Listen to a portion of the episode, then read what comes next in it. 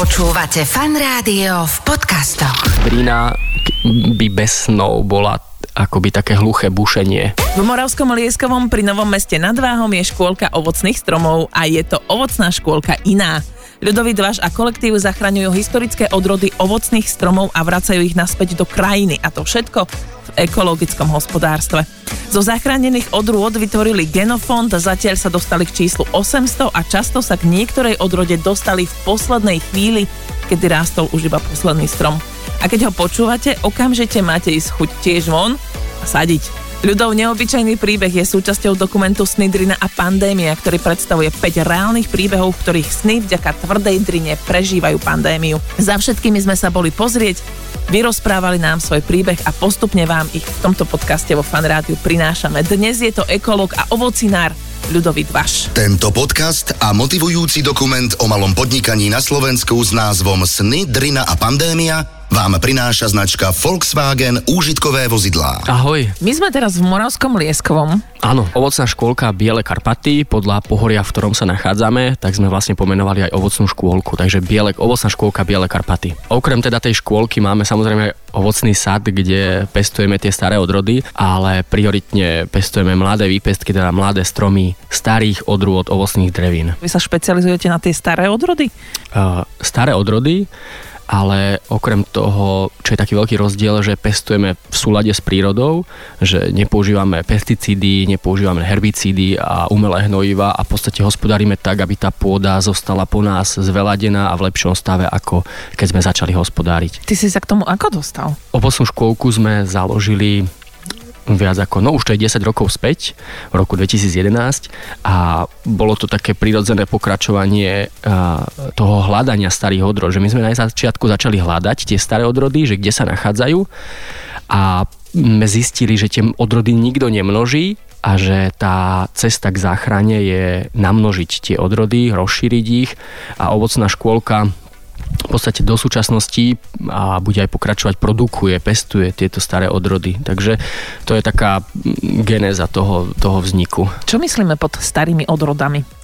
staré odrody e, ovocných drevín, lebo sú aj staré odrody obilnín, zeleniny, tak sú odrody, ktoré sa pestovali v takom tom predvojnovom období a Eh, hĺbšie do histórie. Takže tie, ktoré sa už začali pestovať v takomto modernom poľnohospodárstve, intenzívnom, tam už sa začali presadzovať eh, moderné odrody, ale my množíme odrody z 19. storočia, 18. dokonca máme odrody z 12. storočia. Takže sú to skutočne historické odrody, ktoré kedy boli uh, veľmi bohato zastúpené v krajine a v záhradách, ale s intenzifikáciou poľnohospodárstva zanikli, zmizli, úplne boli vytlačené, dokonca boli ako keby odsudzované a v podstate sa prestali pestovať. A aký je rozdiel medzi tými starými odrodami, na ktoré sa ty špecializuješ a tými, o, môžem povedať, že modernými? Moderné, áno. Uh-huh. A tými modernými?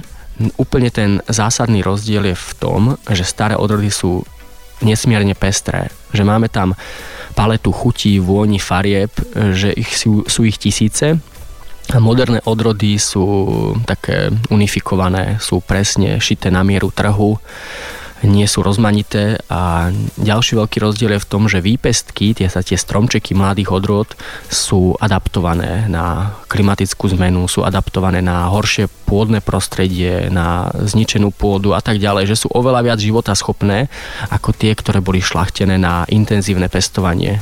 Ja by som akoby moderné odrody vôbec nezavrhoval, ale skôr by som chcel povedať, že majú obrovský priestor na trhu a majú veľký priestor v tých pestovateľských e, plochách a úplne ako by sa zabudlo na staré odrody, na tú ich kvalitu, ale nech sa pestujú moderné odrody, lebo mnohí ľudia sú aj naučení na tú chuť tých moderných odrod jablk, moderných odrôd e, marhul, sliviek a tak ďalej. Sú naučení, ale tí, ktorí majú chuť ochutnať niečo oveľa pestrejšie, zaujímavejšie a také aj zo starého sveta, tak nemali tú možnosť ešte byť donedávna, ako keby si zasadiť taký strom. Takže ono je správne, aby bola pestrosť aj moderných, aj starých odrôd. A prečo si sa vlastne vôbec začal o tie staré odrody zaujímať? Lebo zistili sme, že v krajine chýba, chýba kultúra kultúra starých stromov, že v podstate tie staré stromy zomierajú a neexistuje žiadna náhrada za ne. Rúbu sa aleje s ovocnými stromami, e, miznú záhrady, staré krásne záhrady, ktoré mali geniáloci, ktoré boli také útulné, jedlé, ktoré dýchali takou históriou, tak začali miznúť a začali ich nahrádzať e, tie anglické trávniky, začali ich nahrádzať v podstate uh, stromy, ktoré, ktoré sú len okrasné. A to sme zistili aj počas mapovania Bielokarpatského ovocného pokladu. Bol to taký projekt, kde sme vlastne objavovali, čo všetko sa v týchto Bielých Karpatoch nachádza a zistili sme, že mnohé tie odrody už sú posledné kusy. A vtedy to začalo, že my musíme tie odrody namnožiť, zachovať a odozvou ľudí bol záujem o to. A v princípe zachrániť, ako keby. Zachrániť áno, toto staré dedičstvo, dedičstvo prírodné, ale aj kultúrne, lebo je to vlastne výsledok tej šlachtiteľskej činnosti tých, tých ľudí, ktorí tu žili. A ktorú odrodu napríklad, že ste zistili, že je tu posledný strom a takýmto spôsobom ste ju zachránili, že dajme nejaký príklad konkrétny. A napríklad odroda hrušky maškrtka, to ma tak hneď napadne, tak to bol, ten strom dokonca bol v tejto oblasti už vyrúbaný posledný a ešte vlastne niekoľko desaťročí, približne 30-40 rokov dozadu si ešte tie vrúble odniesol jeden pán do Piešťan a neskôr nám sme sa k ním dostali k tým vrúblom a znova sme navrátili do krajiny túto, túto odrodu hrušky maškrtky. Ale patrať po takýchto akože, že starých odrodách uh, a hľadať v tej krajine, že kto má aký strom doma ešte možno kde si v záhrade alebo kde si na poli, to musí byť aj taká tak trošičku, že detektívna činnosť, nie? Áno, je to vlastne archeológia, taká botanická archeológia a častokrát je to taký um, etnologický, etnobotanický výskum, že sa tých ľudí vypitujete, kde sa nachádza tá odroda, ktorú váš starý otec štepil, na čo sa používala, čo je toto za jabloň, hrušku, slivku, čerešňu. Takže pátrame, hľadáme po starých záhradách a vytipovávame si miesta, kde by sa práve takýto poklad mohol nachádzať, lebo keby sme sa prechádzali po nejakej tej agrárnej krajine tej púšti poľnohospodárskej, tak tam by sme tie staré stromy nenašli, ale musíme ísť na kopanice, hlazy, do starých záhrad, záhumienok, kde v podstate môžeme ešte počas toho doby dozrievania objaviť tieto poklady ovocné. A vy chodievate uh, iba tuto v okolí alebo po celom Slovensku? Mapujeme celé Slovensko, Moravu, Čechy, mm, v podstate snažíme sa, lebo tie odrody nepoznajú hranice oni sa, oni sa rozširovali tak, ako sa ľudia stiahovali, ako putovali a tak si brali so sebou tie vrúble, tie štepy, kde tie odrody zaštepili a pestovali. Takže nepoznáme, že iba slovenské odrody, české, rakúske. To potom už neskôr sa to nejak akože pomologicky popísalo a priradila sa nejaká krajina, ale to sú odrody akoby nás všetkých ľudí. Koľko odrod sa vám už takto podarilo nájsť? Sú to stovky a v takom máme genofondový sad, sad, kde uchovávame genofond týchto odrôd a v súčasnosti je tam 800 odrôd. A sú tam marhule, slivky, jablone, čerešne, vyšne, driene a je to no, niečo cez 800 odrôd, takže máme z čoho vrúblovať a štepiť a každoročne sa nové a nové odrody, nové staré odrody nájdu. Vieš, čo mi to pripomína? Pripomína mi to, vieš, že na sever existuje taká banka semienok všelijakých. Áno a že niečo podobné, že ste si založili, aby ste zachovali ten genofond všetkých tých stromov. Je to vlastne taká genová banka, z ktorej ďalej čerpáme a aj pozorujeme, ktoré sú chutné, ktoré sú menej chutné, na čo sa dajú použiť.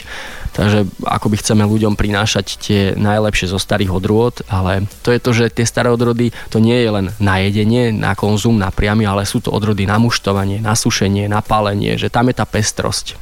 Vy musíte uh, sa stretávať s ohromným ohlasom. Máme spätnú reakciu a spätnú, spätná väzba je od ľudí. O to nás veľmi podporuje akoby v tom ďalej pokračovať, lebo tie ovocné stromy to nie je akoby, aby to kravičky žúvali alebo srnky obžúvali, ale aby, aby sa ľudia na tom krmili a pochutnávali si. Takže my potrebujeme aby, aby sme s ľuďmi boli v kontakte, aby nám dali vedieť, že má zmysel množiť tie odrody. A ako ťa tak počúvam, že vlastne vy tak, že cestujete, stretávate sa s ľuďmi, pýtate sa na tie stromy, tak vlastne tá pandémia asi ovplyvnila tak trošičku to, že ste s tými ľuďmi sa veľmi stretávať a pátrať po tých stromoch nemohli. To gro toho pátrania už prebehlo, už je také pozvolné, a teraz sa zameriavame na to, aby sme tie stromy hlavne namnožili, ale prirodzene, e, keď ošetrujeme stromy kade tady po Slovensku, ľudia k nám chodia a donesú nám rôzne jablčka, alebo kde cestujeme, kde uvidíme zaujímavú jabloň, hrušku, slivku, vždycky nás to zaujíma a v podstate takto tie odrody pribúdajú do toho genofondu, do toho zoznamu.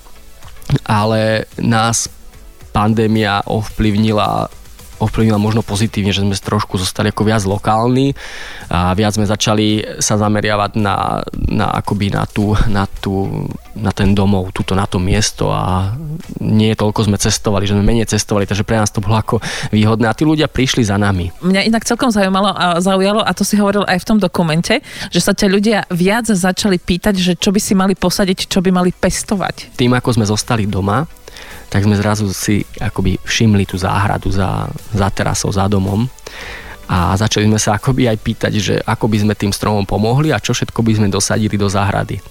A možno aj trošku tá panika z nedostatku potravín, ktorá možno bola prvý týždeň tej pandémie, niektorí ľudia sa obávali, tak vytvorila otázku po nejakej mm, trošku tej záhradnej sebestačnosti a nejakej produkcie potravín kvalitných Takže ľudia začali akoby sa stávať záhradníkmi, čo je úplne úžasné, lebo kontakt s rastlinami a s pôdou uh, upokojuje, zastavuje trošku v tej rýchlej dobe a zahryznúť si do domácej mrkvy, jablčka, čohokoľvek, zeleniny, ovocia, proste natrhať si maliny, tak to je taká kvalita života, ktorú akoby nedokážu uspokojiť supermarkety. Keď sa tak rozprávam s ľuďmi, ktorí majú buď malé podnikania, alebo majú nejaké svoje firmy, alebo majú, ja neviem, reštaurácie, vinárstva, to je jedno, uh, tak uh, hovoria o tom, že museli byť veľmi kreatívni a museli sa prispôsobiť novým podmienkam.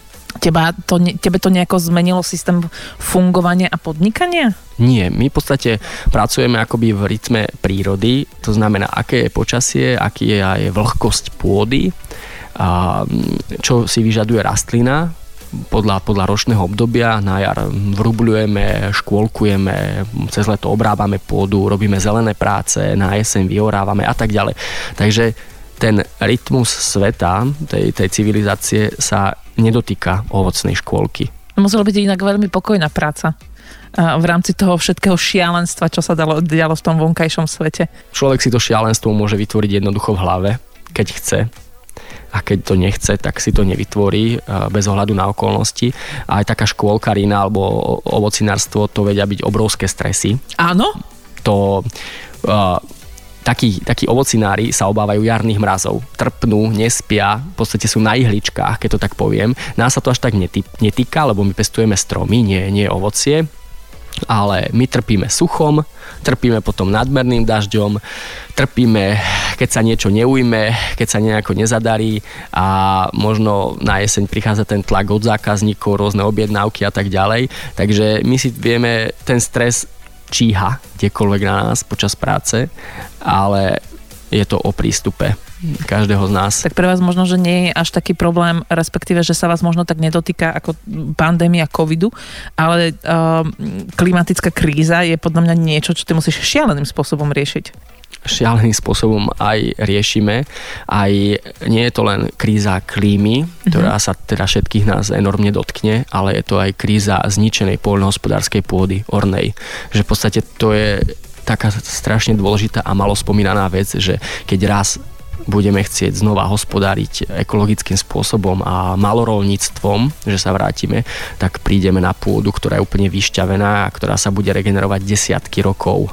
Takže vy, keď ste začali pestovať stromčeky v pôde, by ste ju nejakým spôsobom museli ako keby že refreshnúť alebo obnoviť, alebo ako... My sme mali to šťastie, že sme začali hospodariť na pôde, ktorá bola oddychnutá, kde sa predtým robilo malorolníckým spôsobom, pestovalo bez hnojí umelých a tak ďalej, bez ťažkej techniky, ale potom sme už prišli na pôdu, ktorá bola značne zničená a naozaj sme museli začať používať zázračné rastliny zeleného hnojenia, rôzne ďateliny, hrách a pohánku, ovoz a tak ďalej, proste rastliny zeleného hnojenia, ktoré začali regenerovať tú pôdu, ale to je proces na, na dlhé roky. Je to, je to riešiteľné, len bolo by treba ako prejsť na ekologické pestovanie.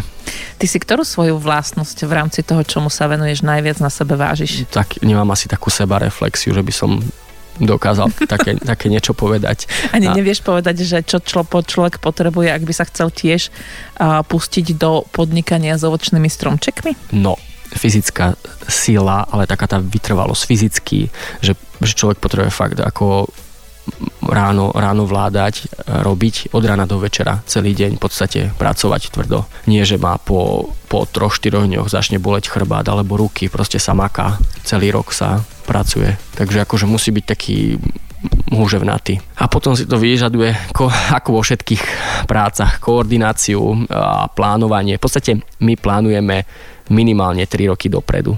Podstate teraz, čo robíme, vieme, že až za 3 roky bude výsledok, až za 4, niekde aj za 5 rokov. Takže napríklad sejeme na jeseň semienka ovocných stromov, akože milióny semienok a z toho semienka na jar vyrastú maličké stromčeky, ktoré ešte veľakrát e, zasadíme, zaštepíme a rôznym spôsobom upravíme a trvá to dlho, takže aj dá akoby že je to také pomalé podnikanie. To znamená, že od momentu, kedy ty vyseješ semiačko, do momentu, kedy ja prídem a predáš mi tú jablonku, aby som si ju ja mohla zasadiť v záhrade, prejde koľko rokov? No, minimálne 3 roky.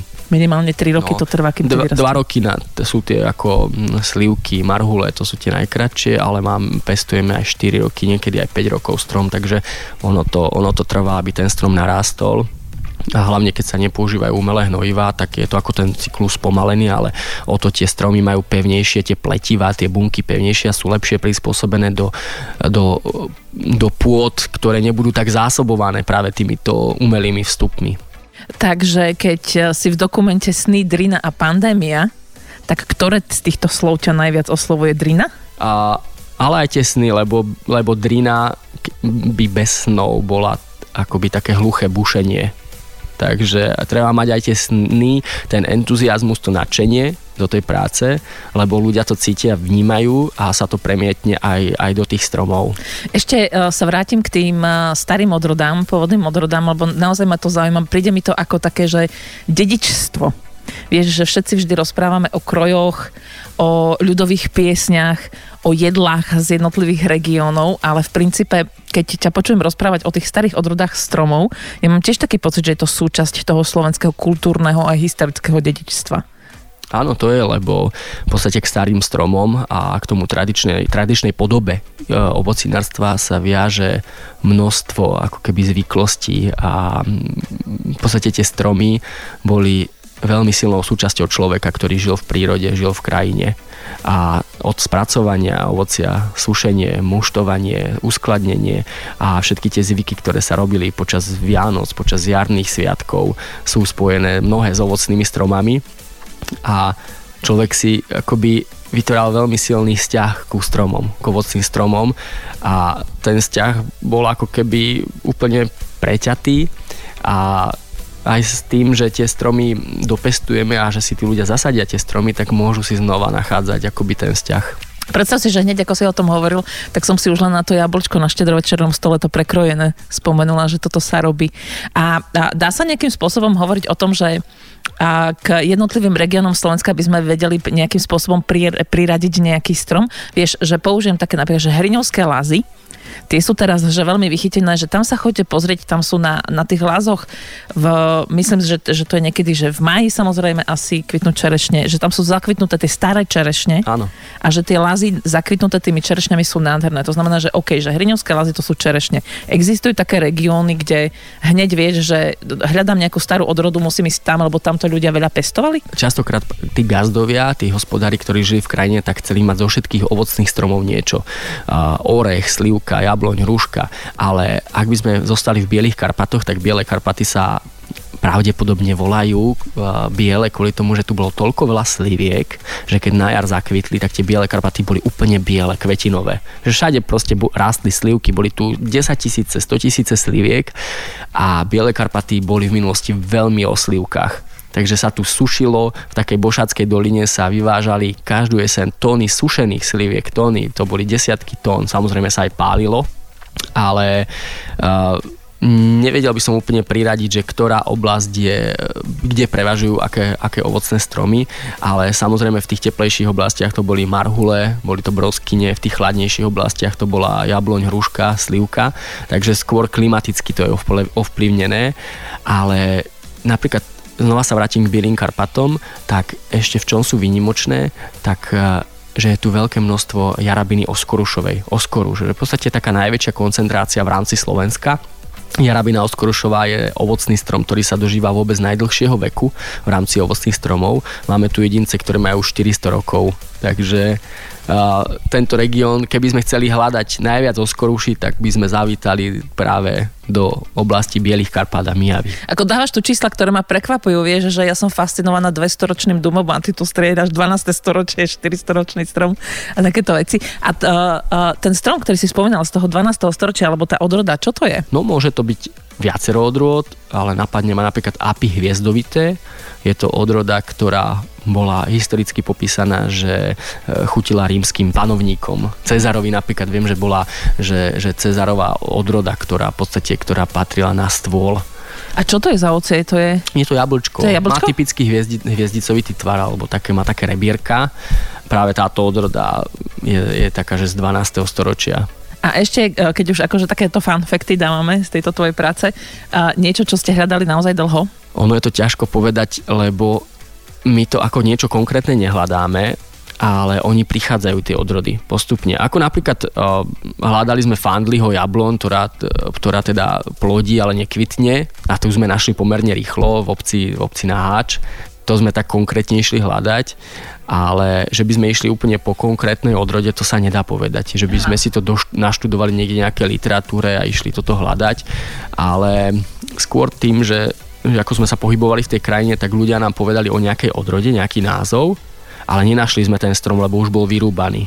Nejaká hruška voňačka napríklad, tak sme ho nemohli nájsť, alebo jablko svetojánske, tak sme hľadali tú, tú jabloň alebo tú hrušku a neobjavila sa prvý rok, druhý, ale po troch, po štyroch rokoch sme objavili ten strom. To je sranda, to je mega zaujímavé. Musím ti povedať, že to je, to je super normálne som, ako, úplne, úplne som z toho šťastná. A koľko stromov ročne vypestuješ a predáš? No, už to nie sú tisíce, ako to bolo predtým, ale už hovoríme o 10 tisícoch. Čože? No, o 10 tisícoch stromov. No, ktoré vlastne, čo ma veľmi teší, je to, že idú do krajiny a do záhrad a že niečo po nás zostane po tej činnosti, lebo mnohé sú to veľmi dlhoveké stromy, hlavne tie hrušky, hrušky jablonia, tie oskoruše. Tak to sú, keď si predstavujem, že prídu k nám ľudia, a, ktorí si vysadia tie stromy do nejakých tých satelitných štvrtí, ako pri tých mestách. no. A si to tam predstavím, tie, tie bungalovy, tie nové domy a teraz, že chceli by nejakú takú hrušku zo starého sveta ako podetkovi. A no dobre, tak vyberieme nejakú rúžovku, šemenziu, jahodnátku, proste niečo, čo bolo zobrané vybrané zo stromu, ktorý mal 150 rokov a obvod 2,5 metra. A keď si predstavím, že tie stromy sme pestovali tak, aby vydržali, a za 50 rokov pre, budú pred, ak budú, ale snať budú pod tými bungalovými veľké stromy, tak ma strašne teší, že táto, ja to nazývam milosrdná zeleň, zakrie tú, tú ohavnú architektúru. Ako nechcem sa nikoho dotknúť, ale, ale akože niektoré, niektoré tie domy s tými šedými strechami nie sú veľmi pekné, takže ale tie, tie veľké hrušky a jablone to pozakrývajú a to ma strašne teší. No veď to som chcela k tomu povedať, že nie sú tie stromy veľké do tých malých záhrad pri tých. No, sa zasadí jeden strom a má tu má dostatočne vysoký kmen, že sa dá pod ním akoby chodiť, tak e, prečo tam ten jeden strom nemať? Samozrejme množíme a pestujeme stromy aj do menších záhrad, na, aj na, dokonca aj na tých slabších podpníkoch, ale zameriavame sa hlavne na stromy, ktoré tam majú byť ako viac generácií na tom mieste. To je úplne ako také gro, čo chceme odozdať tejto krajine a týmto ľuďom, že vlastne sa budú tie stromy dediť veľmi to závisí aj od tej starostlivosti, že naozaj tí ľudia musia proste ten stromček okopať, poliať, priniesť tam ten kompost, zlepšiť tú pôdu, zastrihnúť ho, aby sa ako keby rozbehol v tom raste. To je naozaj veľmi dôležité. Oni tie staré odrody nie sú o tom, že sa o ne nebudeme starať. Práve, že musíme to záhradnícke, to umenie, proste ten cít záhradnícky v sebe budovať aj s tými stromami to všetkým hovoríme, že ako postarajte sa prosím vás o tie stromy, oni tam budú ďalšie 10 ročia. Uvidíme, koľko z tých stromov bude naozaj e, veľkých a dožije sa tej dospelosti. Inak je veľmi pekne zvyk, keď už o tom hovoríš, že takto ľudia si sadia stromy, že keď sa im narodia deti, tak spolu s nimi zasadia strom. Stromy rastú. Áno. A stromy rastú a deti tiež. To je áno, také veľmi pekné. Zasadil si, keď sa ti teraz narodilo tvoje dieťa? A Nestihol som ešte zasadiť. Ale ty ale, sadíš každý Ale ja, to, ja, ja som nasadil akoby do zásoby si predtým a ešte, uh-huh, ešte potom ano. budeme sadiť a potom spolu, spolu na jar so synom. Dobre, už len posledná otázka. Chodíš objímať stromy? Keď leziem na stromy, tak niekedy nedokážem vyliesť do koruny, tak musím ísť ako na medveďa, že sa vlastne akoby tými oblápim ten kmeň a nejako sa tam vyštverám, tak vtedy ho objímam asi, ale akože cieľene, že by som objímal stromy, a tak sa oň oprem o ten strom alebo sa zahladím do koruny. Ďakujem ti veľmi pekne. A ja veľmi pekne ďakujem, všetkých pozdravujem. Tento podcast a motivujúci dokument o malom podnikaní na Slovensku s názvom Sny, Drina a pandémia vám prináša značka Volkswagen úžitkové vozidlá. Počúvate fan rádio v podcastoch.